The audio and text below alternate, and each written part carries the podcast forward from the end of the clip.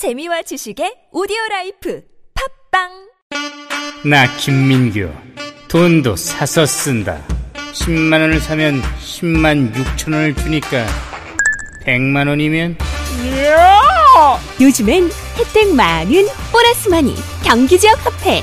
경기지역 화폐를 구매하면 구매 금액의 6%를 보너스로 연말에는 30% 소득 공제까지 이제 그냥 머니 말고 경기지역 화폐로 6%더 즐겁게 사세요 생활의 보너스 경기지역 화폐 추석에는 보너스가 10% 경기지역 화폐는 31개 시군별로 발행되며 할인율은 시군별로 차이가 있습니다. 경기지역 화폐 홈페이지를 참조하세요. 영하 30도의 혹한을 이겨낸 강인한 생명력의 상징 러시아 녹용. 러시아 녹용은 으뜸이라는 뜻의 원녹용이라 불립니다. 윤홍일 원녹용은 전통 법제 과정으로 진하게 담은 고농축 러시아 녹용입니다. 현직 한의사가 만든 최고의 녹용 제품. 이제 윤홍일 원녹용이 소중한 가족의 건강을 책임집니다. 윤홍일 원녹용을 네이버에서 검색하세요. 전화 상담 1833-6654. 월매 월매 월매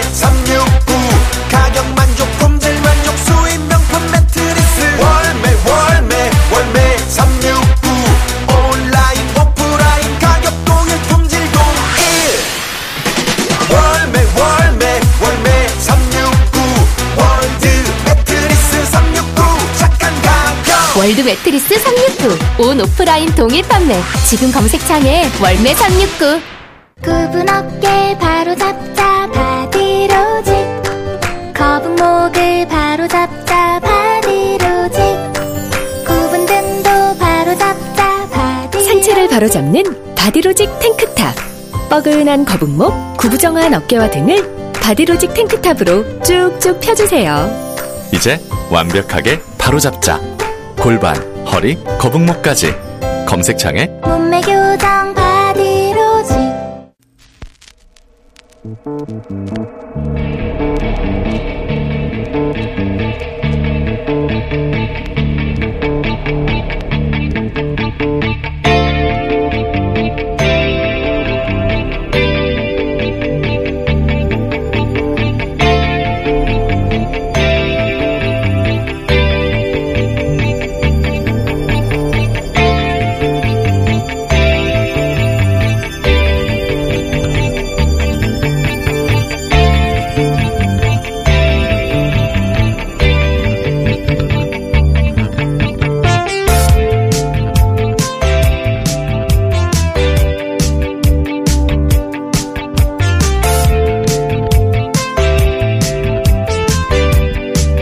안녕하세요. 김원준입니다. 지소미아가 종결되자 미국은 우려를 표명했고 독도 방어훈련도 비판했습니다. 이에 우리 정부는 어제 해리 해리스 주한미국 대사를 외교부로 불러서 우리 입장을 충분히 전달했음에도 미국이 공개적으로 반복해 우려를 표명하는 것에 대해서 자제를 요청했습니다. 사실상의 초치죠. 제가 기억하는 한 주한 미국 대사를 초치하는 것은 처음입니다. 자신의 덩치와 힘에 걸맞는 외교적 결정권을 행사하기 시작한 대한민국의 이 노래를 붙입니다.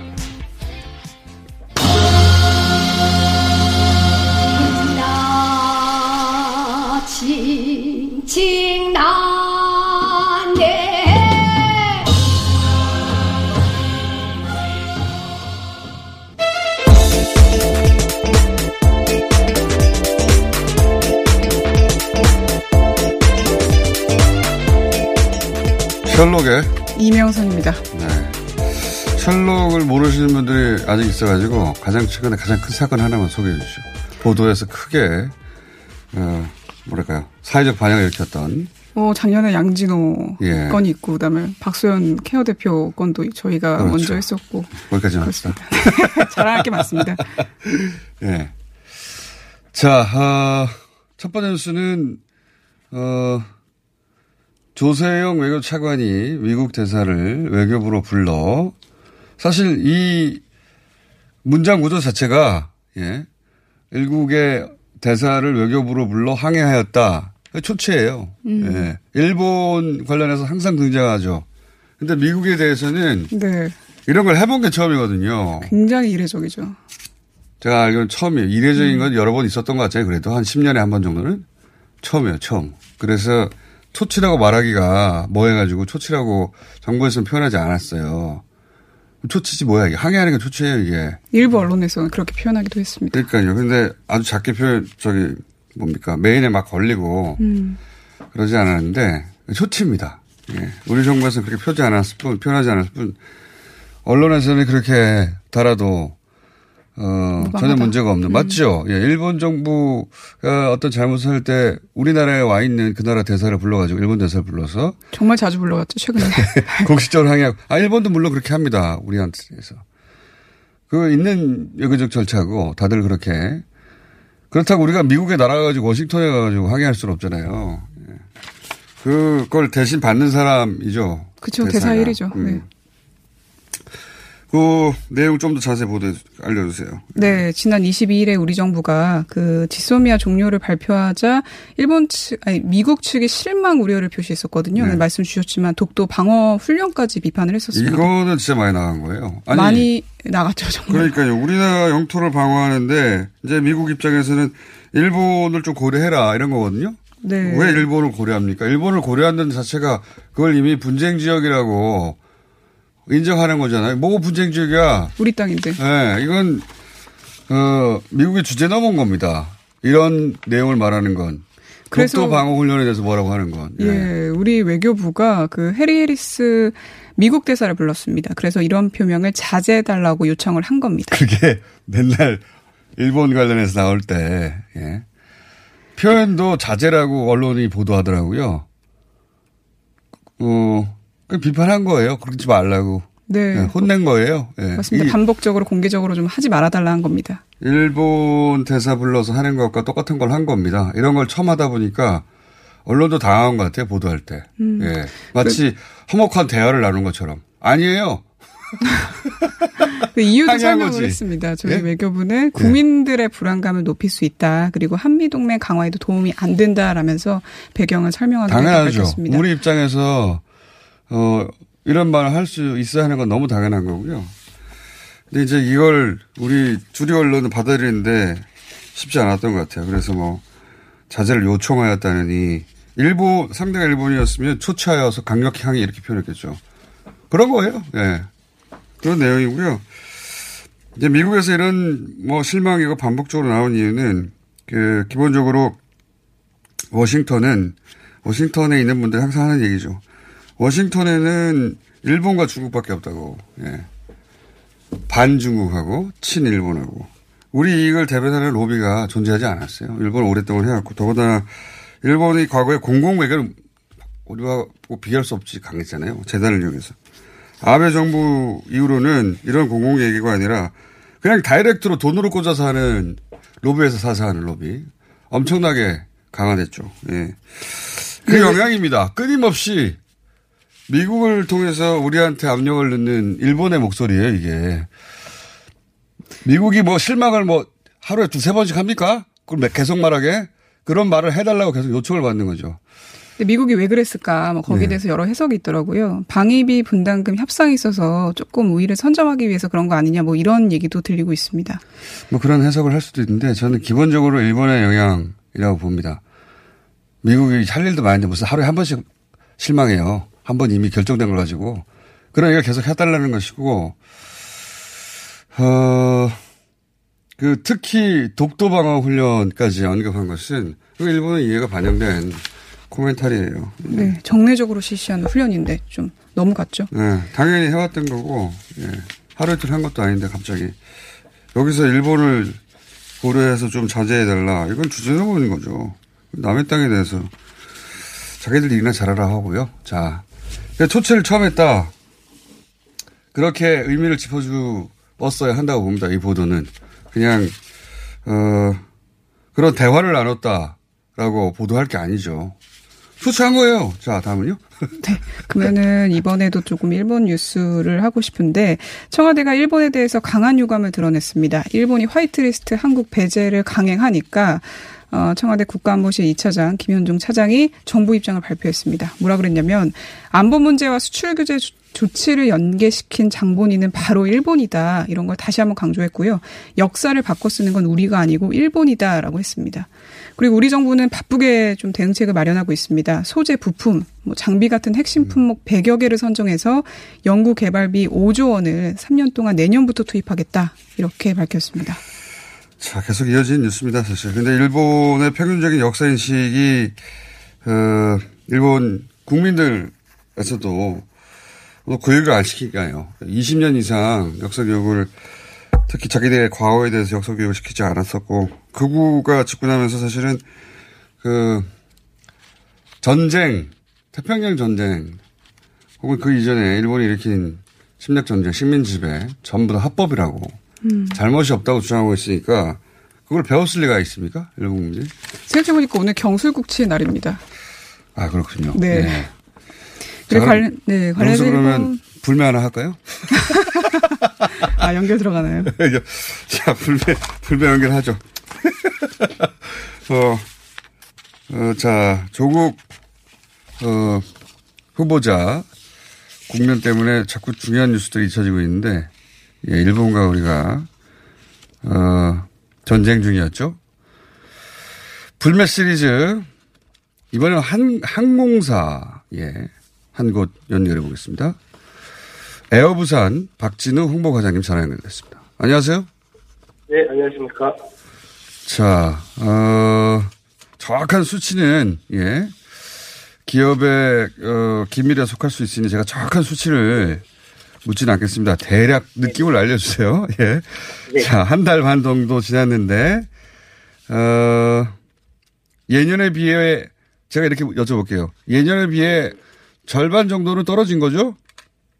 예, 맞습니다. 지금 다가오는 추석 연휴 예. 예약률을 보면 지난해에 비해서 정확하게 한 절반 정도 어, 수준으로 지금 예, 돼 있습니다. 그래서 이번 추석 연휴 연휴가 좀 길지 않은 경우에는 음, 동남아보다는 가까운 일본 노선들을 그렇죠. 후원을 하시는데 예, 올해는 딱 절반 수준이고 뭐 8월달 탑승률 기준으로 봤을 때도 뭐 삿포로 같은 경우는 절반 수준이고 뭐 꼬꼬 오사카도 한 작년보다는 20, 30% 정도는 떨어진 상태.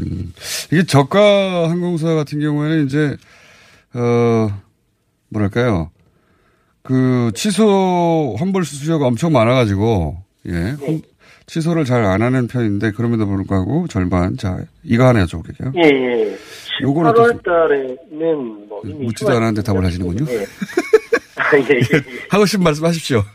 예. 예, 7, 8월 달 같은 경우는 이제 이미 휴가 시즌 예 때문에 예약을 이미 잡으신 분들이 많기 그렇죠. 때문에 뭐 다른 노선을 조금 옮겨가는 게 다른 뭐 좀 쉽지 않았던 것 같고요. 그다음에 그렇겠죠. 뭐 아무래도 말씀하신 대로 취소에 따른 항공권이나 호텔도 이제 환불 수수료가 발생하기 때문에 그렇죠 맞습니다. 기존 예약자 취소는 많지는 않았습니다. 하지만 네. 9월달, 10월 달에는 신규 이제 예약 손님 진입 자체가 엄청 더딘 상태라고 볼수 음. 이게 원래 이제 그, 이 저가 항공사라고 부르는, 어, 특가 항공권을 파는 항공사들 같은 경우는 일본이 가깝고 자주 왔다 갔다 할 수 있어서 수익성이 좋은 노선이잖아요. 그죠? 예, 맞습니다. 예. 어, 뭐, 뭐, 비즈니스도 있을 것이고, 네. 그리고 일본의 그 지자체들도 어, 거기 맞춰가지고 여행 상품도 많이 개발되어 있어가지고 네네. 이미 이제 잘 짜여진 그 패키지인데 네. 어, 지금 이제 저가 항공사들이 그 적자로 전환했다. 그래서 이 노선을 취소하고 줄이고 하는 움직임이 대규모로 일어나고 있다. 뭐 이런 정도의 보도는 들었거든요. 실제 그렇습니까?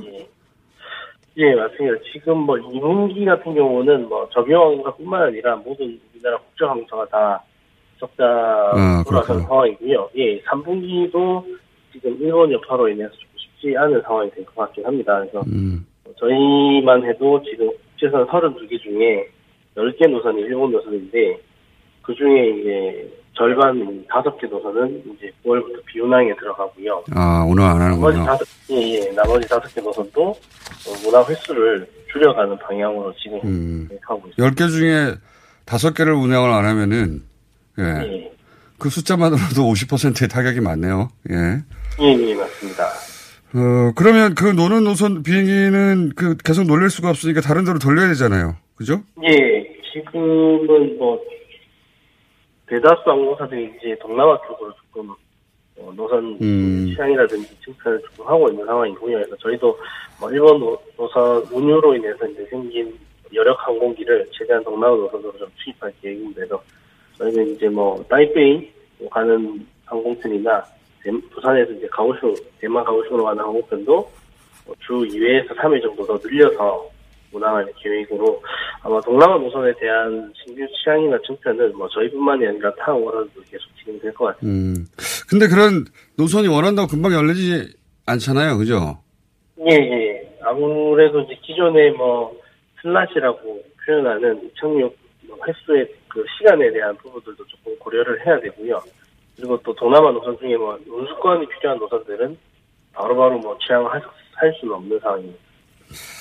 어, 고충이 많으시겠습니다. 자, 정부의 협조도 필요한 거죠?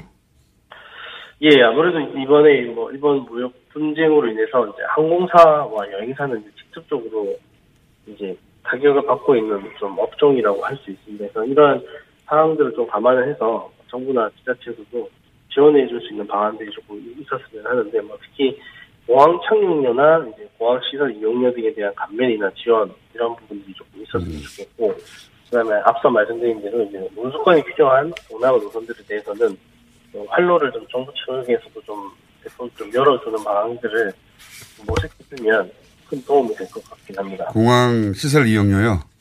예, 예. 예. 착륙료라든지 이런 예, 그건 당국과 의논하시기 바랍니다.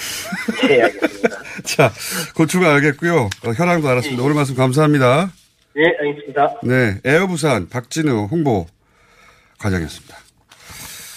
어, 절반 정도, 저가 항공이 절반 줄었으면 이제 큰 타격이군요. 저가 항공 그렇죠. 꽉꽉 채워야 되는 거군요, 원래. 네. 근데 제 주변 보- 보더라도 추석 때 일본 간다는 사람 없더라고요, 진짜. 많이 미리 줄었습니다. 예약한 분들을 취소하려면 다 날아가니까 음. 그런 분들은 뭐 가르고 신규로 하는 분들은 정말 줄어든 것 같아요. 네, 네. 체감이 됩니다. 저도 체감이 돼요. 저만 하더라도 어, 특별히 평상시에 일본에 가는 것에 대해서 반감이 있었을 리가 없지 않습니까? 예, 가깝기도 하고 음식도 우리나라 사람 평균에는 맞고 어, 잘안 가게 돼요. 예, 어, 뭐 자주 간 것도 아니긴 하지만 갈 일이 생겨도 세 번이 있다면 한 번으로 줄이지 않을까 뭐 그런 정도입니다. 자, 불매 잊고 있었어요. 다음 뉴스는요? 박근혜 전 대통령과 최순실 씨 그리고 이재용 삼성전자 부회장이 연루된 국정농단 사건 최종 선고가요 오늘 열립니다. 오후 2시 대법정에서 내려집니다. 사건 쟁점은 두 가지로 추려질 수 있을 것 같은데요. 박 전 대통령이 최순실 씨를 통해서 이재용 부회장으로부터 뇌물을 받았는지 여부 그리고 삼성그룹 경영권 승계라는 현안이 존재했는지 네. 여부입니다. 만약에 뇌물액이 50억 원이 넘게 되면 그 이 부회장의 중개 실형을 피하기 어려울 것이다. 재구속될 것이다. 뭐 이런 얘기가 나오고 있습니다. 예, 사실은 두 가지지만 묶여 있는 한 가지죠. 예. 어, 삼성에서 그 승계라는 현안이 있었느냐. 이거는 일반의 상식으로 당연히 있었다고 생각하는데, 어, 이재용 부회장이 2심 정영식 판사, 정형식 판사님입니다. 이분만 유일하게 승계가 없었다고 판결을 했고 박근혜 전 대통령 관련 재판에서는 어, 그런 현안이 있었다고 판단했어요. 네. 유일하게 그 재판만 튀는데 사실상 만약에 대법원에서 삼성에는 현, 현 어, 승계라는 현안이 있었다. 그럼 나머지가 이제 뇌물이 되는 거란 말이죠. 그리고 특히 어, 그 문제가 되는 정영식 판사의 판결에서 말은 뇌물이 아니라고 했는데 예, 말까지 뇌물이라고 하면 이재용 부회장은 다시 재수감 되는 거고 만약에 이재용 부회장 승계 현안에는 없고 뇌물도 아니다라고 판단해 버리면 여기서 끝나지 않고 바이오로직스 지금 우리가 네. 그 공장 바닥 뜯어가지고 어 지금 은폐하려고 했던 인멸하려고 했던 그 바이오로직스군이 그걸로 끝납니다. 삼성이 이기는 거예요. 굉장히 중요한 앞으로 향후 어 권력형 비리 또는 재벌의 이런 정경유착 비리에 대해서 어, 삼성이 그 끝판왕이거든요. 그걸 처벌할 수 있느냐 없느냐의 판가름에 그러니까 박근혜 전 대통령은 징역형의 예를 들어서 어, 기간이 좀 달라질 수 있어 이거 다, 따라서 파기 환송된다 하더라도 그 정도지만 이재용 부회장은 수감되냐 제, 어, 아니냐를 넘어서서 삼성이 이긴 겁니다. 이 긴 싸움에서 그 판정이 오늘 난다. 네, 생방송 된다고 하니까요. 많은 분들이 보실 것 같습니다. 굉장히 중요한 판결이죠. 시간이 거의 다 됐는데 어, 조국 후보자 이야기는 잠시 후 유시민 이사장과 길게 나누기로 하고 네. 혹시 국제 뭐 하나 두 개 제목 정도 얘기하고 넘어가죠. 어? 네, 영국 의회가 9월 중순부터 오는 10월 14일까지 멈춘다고 하는데요. 예. 보리스 존슨 영국 총리가 엘리자베스 2세 여왕에게 의회 정회를 요청을 했는데 여왕이 승인했습니다. 근데 왜 중요하냐면 야당이 크게 반발해서입니다. 노딜 브렉시트를 막으려고 야권이 뭔가 하려고 했는데 이렇게 해버리니까 어, 총리가 정회를 해버리니까 뭔가 할 수 없게 돼버리면서 이게 영국 내에서 굉장히 기사가 크게 되고 있습니다. 야 대단합니다. 네, 총리 본인은 절대 의도가 아니다. 그런 의도 없다라고 밝혔습니다. 그런 의도 없는데 이 일을 해요. 그러니까 이게 한마디로 말하면 이런 거거든요. 영국을 휩쓸었던 이 사실 노 딜로 브렉시트를 하자는 건 초강경파들이 주장한 굉장히 극우들이 주장한 거거든요. 근데 극우들의 이 주장의 발상의 베이스는 뭐냐면 영국은 EU 없이도 위대했다. 우리가 세계를 경영했었다. 그런데 우리가 어떤 결정을 할 때 다른 EU 국가하고 왜 의논해야 하느냐. 우리는 독립해서 우리가 과거의 대영 제국의 시대처럼 우리 스스로 혼자 잘할 수 있다는 거예요. 이 발상의 기본은. 그러니까 그 일본 극우가 하는 주장하고 똑같은 거예요. 메이지 시대로 돌아가자는 것처럼 대영 제국의 시대로 돌아가자는 거거든요. 이 이런 주장에 나온 정신적 베이스에는 그래서 이걸 주장하는 사람들 중에는 그 돈 많고 그러니까 가장 최상위층에 돈 많고 어 가장 고급 교육을 받은 이튼 스쿨 막 나오고 이런 사람들이 영국 의회에서 이걸 주장해요. 무슨 소리야? 우리는 대영 제국의 후예들인데 그런 극우적인 멍청한 생각들이 나라를 어떻게 망가뜨리는지 가장 극명하게 보여주는 사례가 영국하고 일본이고요. 예. 이제 이렇게 해서 만약에 노딜, 노딜 브렉시트 되면 가장 먼저 보게 될 뉴스는 스코틀랜드가 독립한다고 우리가 네. 할 거예요. 스코틀랜드 사람 되게 좋아하고 있어요. 그리고 나면 이제 북아일랜드가 독립한다고 그랬죠. 예. 어, 그래서 대영제국으로 돌아가기는 커녕 지금, 지금 연방이 쪼개질 것이다. 라고 하는 전망들이 있는데 그걸 막을까봐 의회를 멈춰버린 거예요. 대단하지 않습니까? 보리스 존슨? 예. 포퓰리스트 전형인데 어떻게 하다가 저렇게 됐네, 영국이. 굉장히 과거에는 영국은 우리가 민주주의의 원형이고 어쩌고저쩌고 한 얘기를 했는데, 예, 가소롭습니다. 지금 돌아가는 걸 보면. 영국 정치 스텝. 자, 여기까지 하겠습니다. 어, 셜록이. 셜록이죠. 참, 셜록에? 이명선이었습니다. 네, 감사합니다. 오늘까지 하시고, 저희가 또 내일은 다른 분 모시고, 투표를 한 다음에 다음 주에 또 뵐 수도 있습니다. 아, 네. 기다리고 있겠습니다. 김어준의 원오원. 결과를 기다릴게요. 자, 감사했습니다. 네, 예. 감사합니다. 이게 무슨 일이지? 로션 하나 바꿨을 뿐인데 내 얼굴이 어떻게 된 거야? 오빠, 얼굴이 왜 이래? 지혜야, 도대체 뭘 했길래 얼굴이 이렇게 환하고 탱탱해진 거야? 헤이브로 맨즈 브라운 올인원으로 로션 하나만 바꿨는데 얼굴이 엄청 환해지고 피부결도 좋아졌어. 잠깐, 그거 이름이 뭐라고? 로션 하나로 내 얼굴에 환한 마법이 시작된다. 헤이브로 맨즈 브라운 올인원 로션. 지금 포털에서 헤이브로를 검색하세요. 빼, 빼, 빼자로 끝나는 말은 똥빼, 살빼, 다빼, 덧빼, 미궁빼, 사랑. 빅동의 추억, 미궁 대장사랑과 함께 이미 오랫동안 입소문으로 검증된 다이어트 제품, 빼사랑! 숨기려 하면 숨길 수 있는 지방도, 숨기려 해도 숨길 수 없는 지방도. 똥빼, 살빼, 다빼, 덧빼, 미궁 빼, 사랑. 광고와 실제품이 일치하는 제품 빼사랑.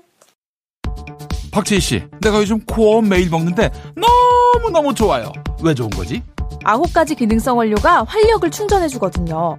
또 매일 먹어야 하는 멀티비타민을 한 번에 섭취할 수 있는 종합 건강 기능 식품이에요. 마카도 들어가네. 네, 페루산 마카도 아주 풍부하게 들어가 있어요. 박지희 씨도 매일 먹어요? 물론이죠. 김용민, 박지희가 추천하는 코어업 2 플러스 1 행사 진행 중. 포털에서 코어업 검색하세요.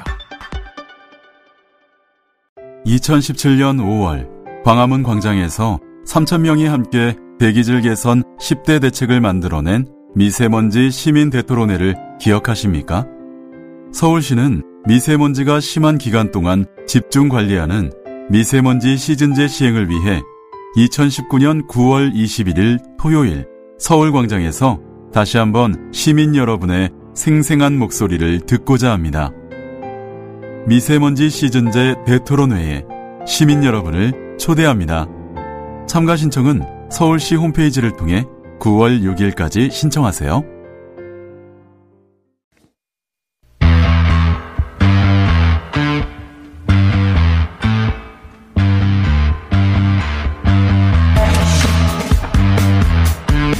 자, 정치권에서는 조국 대전이 벌어졌습니다. 어, 청문회가 과연 열릴지, 안 열릴지도 논란이었고, 어, 청문회는 이제 것 같은데, 청문회 이후, 어, 과연 보고서, 보고서 채택될까요? 예. 임명될까요? 그런데 이 국면에서 이분을 떠올리지 않을 수가 없습니다. 왜냐하면 이분이 장관 청문회 일기 유시민 노무현 재단 이사장 모셨습니다. 안녕하십니까. 아, 예, 안녕하세요. 근데 오늘은 이사장으로서 나온 게 아니고 네. 제가 어, 전직 장관으로서 하는 활동은 전혀 안 하는데요. 네. 오늘은 예외적으로 전직 장관의 정체성을 가지고 나왔습니다. 선배로서. 오늘은 전 장관이라고 부르셔도 되고요. 네, 그렇습니다. 제가 안 좋아하는 타이틀인데. 예. 제가, 내가 다 해봤다, 이거. 제가 다 겪어봤고. 일기 아닙니까, 일기? 그죠? 예, 근데 이제 자꾸 그 저도 요새 알릴레오 쉬고 있어가지고 예. 저좀 편하게 있었는데 누군가 광야에서 자꾸 내 이름을 부르는 거야. 모 그래서 오늘 의원이 나왔어요. 이런 상황에서 그렇게 정예를 부르더니 유시민 입을 다물고 있다.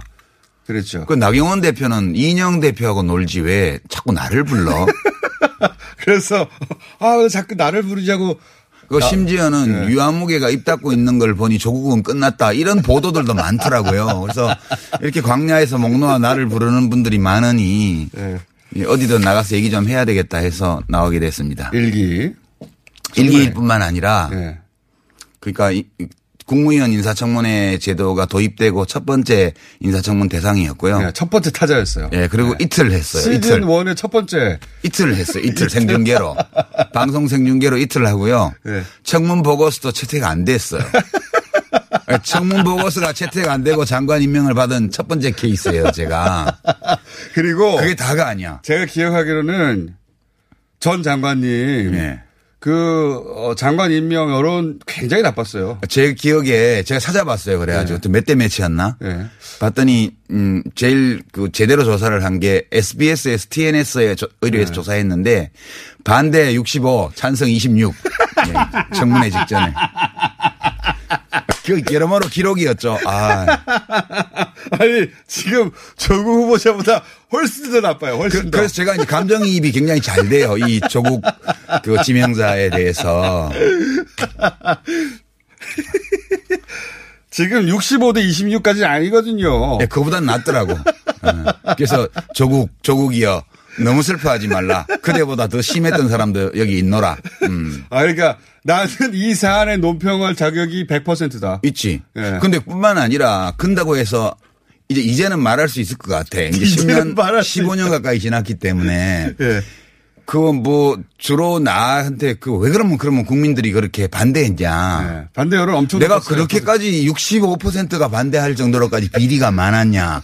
비리가 몇 개 있긴 했어요. 5천 원짜리 그 적십자 회비 한 해 계속 내다가 맞아. 빠뜨린 거 있어. 아, 맞아 맞아. 그거 그때 화제가 됐었어요. 그거 출마하느라고 이사 출마 때문에 이사하느라고 고지서 잃어버려 가지고 안 낸 줄도 몰랐어. 아니 그 적십자 회비를 안 냈다는 게 네. 그때 그 청문회에서 얘기가 돼가지고 예. 사람들이 깜짝 그거 안 해도 되는 거 아니야? 그뿐만 아니라 헌혈도 몇 번 안 했어. 헌혈도 안 하고. 그 다음에 5년간 그 주차 위반이나 과속 딱지를 13번이나 끊었어. 5년간. 어, 그리고 그 소득세 그 연말 정산 잘못해가지고 32만 원인가 덜 낸 게 발견이 돼가지고 네. 추가 납부했어요. 이 정도로 큰 비리들이 나와서 그런지. 아, 이게 처음에는 그런 거 나오기 전부터 이미 여론이 나빴어요. 근데 왜 그러면 반대가 많냐면 시끄럽잖아요. 장관 임명하는데 사람이 근원만 있는 게 아닌데 이렇게 시끄럽고 하면 뭔가 문제가 있다고 생각하는 거지. 그러니까 이제 부적합하다라는 답변이 많을 수밖에 정권의 없어요. 아이콘 중에 한 사람이었기 때문에 어, 유시민 장관 후보자를 때리는 것은 곧 정권을 타격하는 것이죠. 네, 노무현 대통령을 때리는 거였지. 예. 이대로 임명하면 뭐 정권은 끝장날 줄 알아. 이런 얘기들이 그렇게- 공공연하게 그렇죠. 이루어졌죠. 만약 임명되면 끝장이다 이제부터. 약간 대자비 거의 있죠. 지금 마- 네. 나오시는 게 저도 기억이 나는데 거의 똑같았고 여론은 지금보다 더 나빴어요. 근데 이제 한 가지 근데 내가 장관직 수행을 그렇게 잘못했냐 사실 내가 뭐 잘했다고 주장하기까지는 않겠지만 제가 잘못하지는 않았어요 최소한 아니 조국 후보자 관련 얘기를 해야 되는데 본인이 감정이입돼서 아니, 우선 그때 억울함을 지금 털고 있는 거 아닙니까? 자격이 있냐 여부를 우선 심사를 해야죠 자 맞아요 기억납니다. 65대 25까지 숫자는 기억 안 나는데 한 한 세 배 정도는 차이 나서 하지 말라고. 그런 네. 것만 있었던 게 아니고 대학 교수 몇 명에게 물어봤다 그래갖고 왜 맞아요 똑같아 이. 보수 언론 기자들이 자기네 친한 기자들한테 물어봐서 총 몇 명한테 물어봤는데 압도적으로 90% 반대다 이런 맞아요. 것도 있고요. 네. 맞아요. 대학가에서 대학가에서 압도적 반대 그런 예. 얘기 많이 나왔고 어 학생들이 촛불 집회까지는 안 나왔는데 교수들 사회에서 저는 반대하는 걸로 그때 예, 그렇죠. 익명도 많이 나왔고 예. 자 그러면 이 얘기 갑자기 그 말씀하시니까 그 얘기가 생각나는데 지금 최근에 서울대에서 예. 어, 두 번째 촛불 집회가 있었지 않습니까? 예. 그 선배시잖아요. 사실 같이 가서 참석할 수도 있지 않습니까? 아니 나는 서울대 동문의 정체성이 거의 없어요. 이게 우리 집에 동, 동창회보가 세 부 나오는데요. 예. 거기 부부와 딸이 다 같은. 근데 우리 셋. 모두 동창회에 가입서를 낸 적도 없고 동창회비를 한 번이라도 납부한 적도 없고 동창회 모임에 가는 적도 없고 다 그래요. 네. 어쨌든 졸업생 신분이니까 여기 근데 거기 딴 거보다 마스크들은 안 쓰고 오면 좋겠어. 마스크도 안 쓰면 좋겠어. 그 미세먼지, 미세먼지. 그리고 아 요새 미세먼지 없어요. 그, 그 이제 그거는 이제 저는 그 서울대 스누 라이프라고 그 사이트 있죠. 예, 예. 재학생과 졸업생이 예. 들어가는 거기서 거기서 뭐 부끄러운 동문 압도적 1위 조국 2위 나잖아. 거기서 모든 게 다 나타난다고 봐요. 뭐 부끄러운데? 나는 하나도 안 부끄러워 내 자신이. 그러니까 나는 나는 또 나를 부끄러운 동문으로 지목한 그분들 그 동문들이 부끄럽지 않아. 왜냐하면 뭐 일체감이 없거든 나는 별로. 어. 자, 그런데 어쨌든 이 촛불 집회에 대해서는 어떻게 평가하십니까? 그냥 저는 뒤에서 자유한국당 패거리들의 성길이 예. 어른어른하는 그런 거라고 봐요. 뭐 의사표현해야 할 수 있죠. 근데 뭐 이게 의사표현을 못하게 막고 있나요? 아니면 뭐 권력으로 이 문제 제기를 틀어막고 있나요? 그냥 지금 뭐 여론은 압도적으로 조국한테 불리하고 여론은 정, 대통령에 대해서 비판적이고 그리고 언론에서는 하루에 수백 건의 그 이펙트가 아닌 기사들을 쏟아내서 조국을 공격하고 있는 이 마당에 예. 분연히 떨쳐 일어날 일이 뭐가 그럼 있느냐. 뭘나 같으면 안 할 것 같아. 그냥 어, 조국 신통치 않네 이러고 말지 뭐. 예. 아니, 보통 이제 과거에 학생운동 시절에는 언론이 침묵하고. 그렇죠. 우리가 진실을 말해야 될 때. 예. 그리고 이 진실을 이것을 비판하면 불이익이 우려될 때. 예. 이럴 때 익명으로 이제 신분을 감추고 투쟁을 하거나 예. 마스크를 쓰거나 그러는 거지. 지금 조국 욕한다고 해서 대통령 비난한다고 해서 누가 불이익을 줘요? 근데 왜 마스크로 얼굴을 가리고들 그렇게 집회를 하는 집회 거예요? 안 해도 되거든요. 제 말은. 아니 하는 거는 자유인데. 아니, 제 말은 그 목적 자체가 누구도 주목하지 않을 때 네. 학생들이 생계 걱정 없는 학생들이 그렇죠. 대신해서 하는 그 거지. 정의감에 어, 그 일반의 여론을 대신하여 촛불을 들고 나오는 거 아닙니까? 거기 물반 고기반이에요. 왜냐하면 진짜 순수하게 집회하러 나온 대학생이 많은지 네. 얼마나 모이나 구경하러 온 자유한국당 관계자들이 많은지는 아무도 알 수 없죠. 데이터가 없으니까. 자, 이거 제 생각이 아니고 유시민 전 장관의 어, 선배로서의 견해입니다. 제 생각이 아니에요. 굳이 안 해도 돼요. 음. 굳이 안 해도 돼요. 네. 아니, 그, 저는 한 가지 이런 생각을 합니다. 이분들이 서울대 생이라는 게 이미 하나의 기득권이라는 걸 잘 모르는 것 같다. 그것도 왜 몰라요? 엄청 알지. 압 도적 기득권인데. 자격 없는 자격이 여심스러운 자가 기득권을 누리거나, 어? 네. 그 자, 우리 우리한테 들어오거나 이럴 때 또는 우리 이 우리들의 어떤 자부심에 어떤 손상을 준, 주는 사람이 있다고 느낄 때, 예. 뭐 그거에 대해서 비판하는 그런 음, 어떤 감정은 가질 수 있는데, 예. 그거를 굳이 이렇게 집단적으로 표출시킬 이유까지는 있나 싶어요. 그 뭐 고대도 그렇고 서울대도 그렇고. 다른 대학은 선배가 아니니까 그냥 서울대에게만 하시죠. 그 이제 서울대 나오면 네. 자기가 그 거기 출신임을 내세우거나 그걸 가지고 뭘 특별히 하지 않아도 네. 그냥 따라오는 것들이 되게 많더라고요. 살아보니까. 엄청 많죠. 예. 예. 그래서 예, 뭐 그런 그런 거를 아직은 모르겠죠. 재학생들은. 그러나 이제 그 뒤에 몰래 이제 졸업증명서 떼가지고 참석했던 그분들은 잘 알죠. 음. 아니, 이게 전 장관님도 중졸이었거나 고졸이었으면, 아니, 저 고졸까지도 괜찮아요. 국졸이었으면 똑같은 이야기를 똑같이 해도 귀를 기울이지 않죠. 음. 그것도 본인이 누려온 프리미엄입니다. 그럼요. 뭐, 그 자기 의, 자기가 그런 의도를 전혀 갖고 있지 않아도 네. 저절로 누리게 되는 게 되게 많아요. 우리나라가 학벌 사회잖아요. 초학벌 사회죠. 네. 자, 어, 그 얘기는 그만하고 그러면 이제 이 자격이 100%다. 어, 여론도 더 나빴다 내가. 예. 제가 첫 번째로 했고.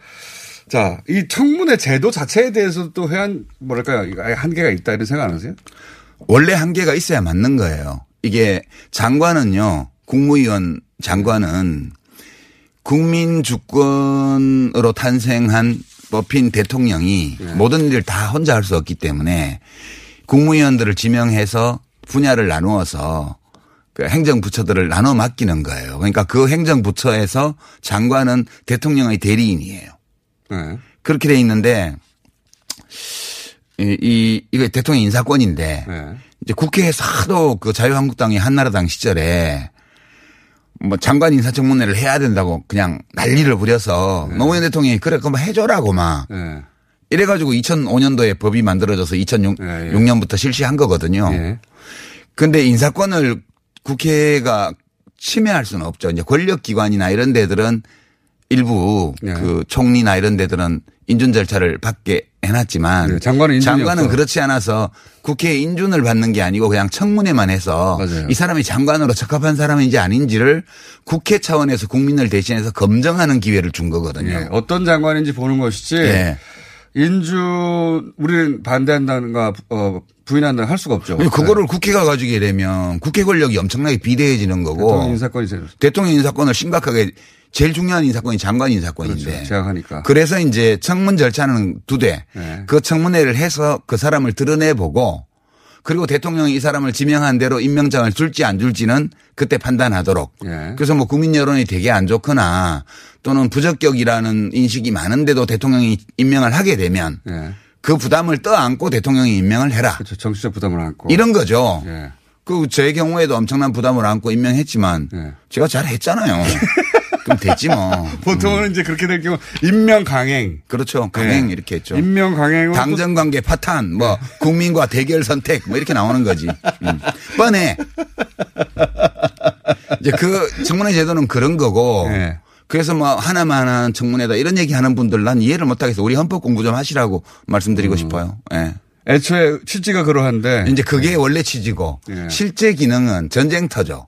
그렇죠. 이게 그 자질과 능력을 검증하는 자리라기보다는 그 후보자 지명받은 사람의 약점을 들춰내어서 대통령과 정부를 공격하는 무대로 쓰이고 있죠. 원래부터 그런 목적으로 한나라당 시절에 요구했던 거고 충실하게 원래 도입을 주장했던 취지대로 지금 자유한국당은 운영하고 있는 거죠. 특히 그 과정에서 일이 있으면은 그걸 백으로 만든 다음에 국민 정서를 자극해 가지고 정권에 등을 돌리게 만들려는 취지에. 그건 이제 자유한국당만 그런 건 아니고 야당은 그렇게 쓰죠. 그러니까 청문 보고서 우리가 마음에 안 들어 하고 채택 안 해주고는 대통령이 그래도 지금 임명하면 청문 보고서도 채택 안 된 사람을 임명하냐 국회에 대한 도전이다. 국회 무시다. 국민 무시다. 이렇게 얘기 나오는 거지. 이게 전쟁터기 때문에 살벌해요. 이 청문회를 둘러싸고 벌어지는 언론을 통해서 특히 벌어지는 이 모든 전쟁 행위들은 기본적으로 살벌할 수밖에 없고요.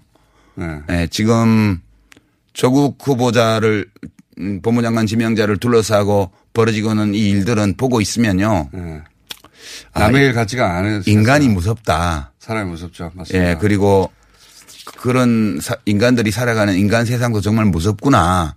그런 생각을 새삼하게 돼요. 저는 보면서. 저는 그 저도 청문회를 보면서 뭐 정도의 차이는 있지만 그 이번 조국 청문회는 물론 검증이라고 하는 가면을 썼는데 예, 어 뭐랄까요 뜯어 먹으려고 한다.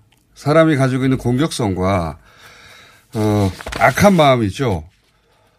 총동원된 것 같아요.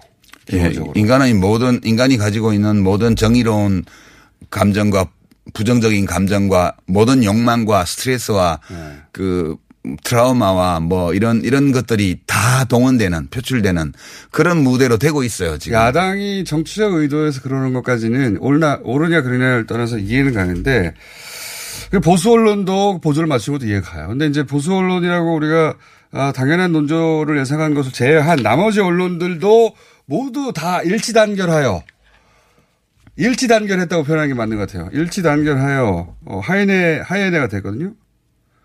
이거 왜 이런 일까지 우선? 두 가지 측면을 봐야 되는데 우선 첫 번째는 언론이 뭐 검증하고 비판하는 거야 고유의 사명이니까 뭐 괜찮고요.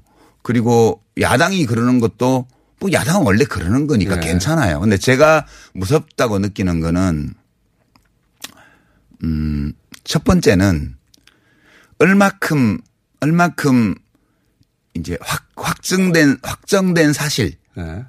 진실까지는 안 바라요. 네. 얼마나 확정된 사실에 의거해서 조국 지명자에 대한 판단을 형성하느냐 사람들이. 그게 첫 번째고요. 거기에 언론이 큰 기여를 하죠. 어쨌든. 그, 그러니까 이제 좀 무서운 거죠. 야 이렇게 가면 그냥 압도적인 시민으로 많은 시민들이 부적합하다 이렇게 되는구나. 많이 보던 장면이잖아요. 과거의 여러 사건에서 이건 안 변하는구나 이게 정말 이제 그 첫 번째고 두 번째는 이제 언론인들에 대한 절망감이에요. 그러니까 어, 내가 알고 있는 사실이 무엇이고 내가 모르는 사실이 무엇인가. 그 내가 알고 있는 사실, 그러니까 사실이라고 인정할 만한 것들을 토대로 추론할 때 네. 어떤 주장을 내가 펼칠 수 있는가에 대한 생각 자체를 안 하고 조국을 거꾸로 떨어야 한다는 그 욕망 그것이 언론 보도를 지배하고 있죠. 그러니까 제가 이제 저는 이렇게 말씀드리고 싶어요. 조국 후보자가 후보자 청문회잖아요. 청문회 아직 하지도 않았어요. 하, 게 될지 안 할지도 아직 불확실해. 뭐 보이콧 얘기도 나오니까. 그럼 청문회를 일단 해야 될 거 아니에요.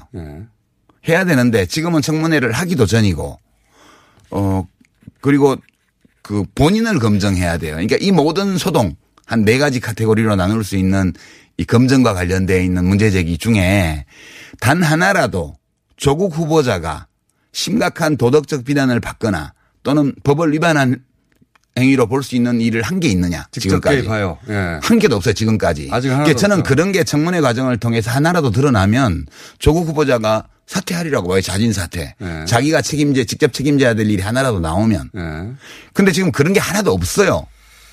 어, 저는 이제 구체적 사례, 어제 바로 있었던 일이기 때문에 구체적 사례를 하나 들자면 초반에 여론을 어, 주도한 것은 이제 어, 자녀의 문제였고 예, 딸, 딸. 특히 자녀의 문제였고 어, 딸, 그 중에서 이제 가장 먼저 사람들을 자극한 것이 딸이 이미 정원에 고등학교- 입학, 정원에 입학. 네. 예. 고등학교를 들어갈 때부터 정원회로 흔히 말하는 특례 입학을 하였다. 이거 기정사실로 보도되어 있거든요. 음, 그렇죠. 그리고 지금까지도 그걸 전제로 한 이야기들이 보도, 보도되거나 사람들이 이야기하고 있고 한 번도 교정된 적이 없는 없어요. 거예요. 왜냐하면 예. 정정 보도를 안 하니까. 근데 어제도 저희가 보도했지만 너무 그러니까 그 내용이 없으면 아 특례 입학을 하였다는 확정이 없으면 나머지 얘기를 하면 안 되는 거거든요. 그렇죠. 근데 그걸 전제로 한 다음에 당연히 그렇겠거니 한 다음에 나머지 얘기를 계속 유통시키는데 확인해 보니까 국영수 보고 들어왔어. 일반. 이러면은 그 기본 그 동안에 쌓았던 감정 전체가 다 무너져야 되는데 안 그렇죠. 무너지잖아요. 안 감정이라는 무너져요. 게. 예. 예. 근데 그것뿐만 아니고 저는 이제 기자분들이 한번 생각을 해보셔야 될 것 같은데 예컨대 웅동학원의 공사비 문제에 대한 어저께 중앙일보의 보도를 보면 네. 웅동학원 회계 서류를 보니까 대출금 35억 받아갖고 공사대금 다 지급한 걸로 나오는데 네. 그 동생이 돈을 다 받아놓고도 돈을 안 받은 것처럼 허위로 꾸며서 네. 채권 설정을 하고 소송을 걸어서 이렇게 했다. 이렇게 보도를 했어요. 네. 근데 이거는 조국 지명자 그 청문회 준비팀에서 나온 보도자료. 언론에 네. 제공한 해명 자료를 보면 기본 자료가 나와 있죠. 그게 원래 있던 웅동학원 터를 팔고 그리고 새, 로 학교를 지어서 갔어요. 예. 그때 IMF가 중간에 났거든. 예. 그래서 원래 40억 이상으로 추산되었던 원래 학교 부지 예. 이걸 팔 수가 없게 됐어요. 예. 이걸 40억 원 이상에 판다는 전제를 두고 금융기관 대출을 받아서 새 학교를 지었기 부동산 때문에. 가치가 폭락했거든요 그때. 네, 그래서 얼- 이제 돈을 금융기관 대출금을 못 갚아서 그게 경매에 넘어가서 27억인가 8억에 경락이 돼요. 예. 그러니까 이제 학교 법인으로서는 40억 넘게 그 들어올 걸로 예측했던 돈이 안 들어오니까 네. 이제 그리고 공사 대금 중에서 자, 자기 아들이 하는 회사를 제외한 나머지 대금을 다 지급을 하고 개인 돈으로. 예. 네, 사재로. 뭐 개인 돈도 일부 섞어서. 네. 그리고 자기 아들 회사만 안 준 거예요. 10, 15억 정도를. 예. 보통은 가족끼리 챙기고 남을 못 나라 하는데 이 케이스는 다른 하도급들을 다 챙기고 아들을 안 준 거예요. 그러니까 이제 아들이니까 그러니까요. 양해를 하겠지 해서 아들 걸안 준 거예요. 이, 이거는 사실관계가 분명하고 소송 과정을 통해서 다 나타나 있는 건데 이 기본적인 사실에 대해서 이미 다 정보 제공을 했는데도 네. 기자분들이 아예 이걸 안 믿어요. 아예 보지도 않아요. 내가 보기에는. 하거든요. 예, 왜냐하면 조국은 나쁜 놈이어야 돼. 예. 왜 그럴까? 왜 그러니까 왜 그럴까? 그러니까 이게 약간 원래 장르로 치면 그리스 고전 비극의 구조를 닮아 있어요. 이 그리스 고전 비극 비극에서 보면 주인공들이 네. 다잘 나가는 사람들이에요. 원래 비극의 주인공은 보통 사람이면 사람들이 비극을 안 받아들이죠. 공감을 못 해요. 예. 어, 이 흥미를 느끼지 않아. 음. 비극의 주인공은 그 비극이 들이닥치기 전까지는 모든 것이 완벽해 보일 정도로 잘 나가는 사람이래. 왕, 귀족, 장군 이런 사람들이에요. 네. 그 조국은 본인이 그렇게 훌륭하다고 완벽하다고 말한 적이 한 번도 없지만 사람들이 그렇게 인식했어요. 예. 그러니까 뭐 유복한 집안에 낳고 16살에 서울법대를 들어 서울대를 들어갔고 그다음에 26살에 교수가 됐고 얼굴도 뭐 배우 빌 나고 최연소 서울대 법대 논문 가장 많이 인용되고 실력도 너무 있고. 너무도 많이 네. 쓰는 사람이고 키도 거- 크고. 예, 키도 크고만 해도 얼굴도 뭐 그렇고 그렇고 키까지 커. 거, 거기다가 부인이 돈도 많대. 그러니까 이게 하다못해 대머리라도 하든지 예, 그러면 머리숱도 많아 수북해. 예. 그러니까 완벽하게 그 모든 걸 가진 사람처럼 보였고 거기다가 대통령의 신임을 받고 있고 민정수석을 하고 법무장관 지명이 네. 됐어. 그러니까 한 인간으로서 가질 수 있- 사람들이 부러워하는 거의 모든 것을 가지고 있는 듯 보이는 사람이었어요. 예. 근데 대개 그리스 고전 비극은 가족의 문제와 얽혀서 운명적인 파, 이제 파며 파국을 맞이하는 거거든요. 네. 예, 예. 딱 구조가 그렇게 왔어요. 예. 그러니까 그래서 자녀부터 시작하는 거. 딸, 예. 특례 입학, 가진 자, 뭐 예. 이러면서 혹은 딸이 특례 입학을 한 걸 보니 자기가 가진 것을 충분히 누리려고 하였다. 그걸 적극적으로 하였을 것이다. 뭐 이렇게 점점점 발전하는 그러니까 거죠. 조국은 내가 완벽하게 훌륭한 사람이에요라고 말한 적이 한 번도 없지만 사람들은 완벽한 그런 인물로 봤, 봤어요. 그러다가 이제 이게 뭐좀뭐 딸이 무슨 뭐 이상한 방법으로 고등학교를 갔다든가 뭐 가족 편들을 해서 이상하게 돈을 후려쳐 먹었다든가 등의 의혹이 후려쳐 막 보도되니까 장관, 전 장관님으로 나오셨는데. 막 보도되니까 예. 이게 그 이게 고전 비- 그리스 고전 비극의 영웅의 몰락 음. 이잘 나가는 사람의 몰락과 같은 구조를 가지게 된 그게 거예요. 주는 쾌감이 있어요. 그러니까 네, 우리 솔직합시다. 그게 예. 주는 쾌감이 있어요. 그 독일어 너잘 걸렸어. 왜 독일어에도 그 단어 있잖아요. 갑자기 생각이 안 나는데. 샤렌프로이데. 그거. 그러니까 남이 당하는 불행에서 즐거움을 얻는 거예요. 특히 원래 잘났던 사람들이. 예, 그러니까 예. 그 조국만큼 모든 것을 다 가질 수는 없었던 예. 그런 소위 명문대학 출신의 많은 기자분들이 분기탱천에서 지금 너 그래, 잘난 척. 하더니 그거 봐. 예. 너 잘 걸렸어. 딱 이거- 걸렸어. 이, 건데 이게 조국이 잠깐만요. 예. 2부가 다 됐네요. 아, 그래요? 벌써? 이제 발동 걸었는데, 예, 자, 저희가 그럴 줄 알고, 3부로, 3부도 준비해 뒀습니다. 자, 2부 여기까지 하고요. 어, 본격적인 본론은 3부에 가서 다시 이어가도록 하겠습니다. 你是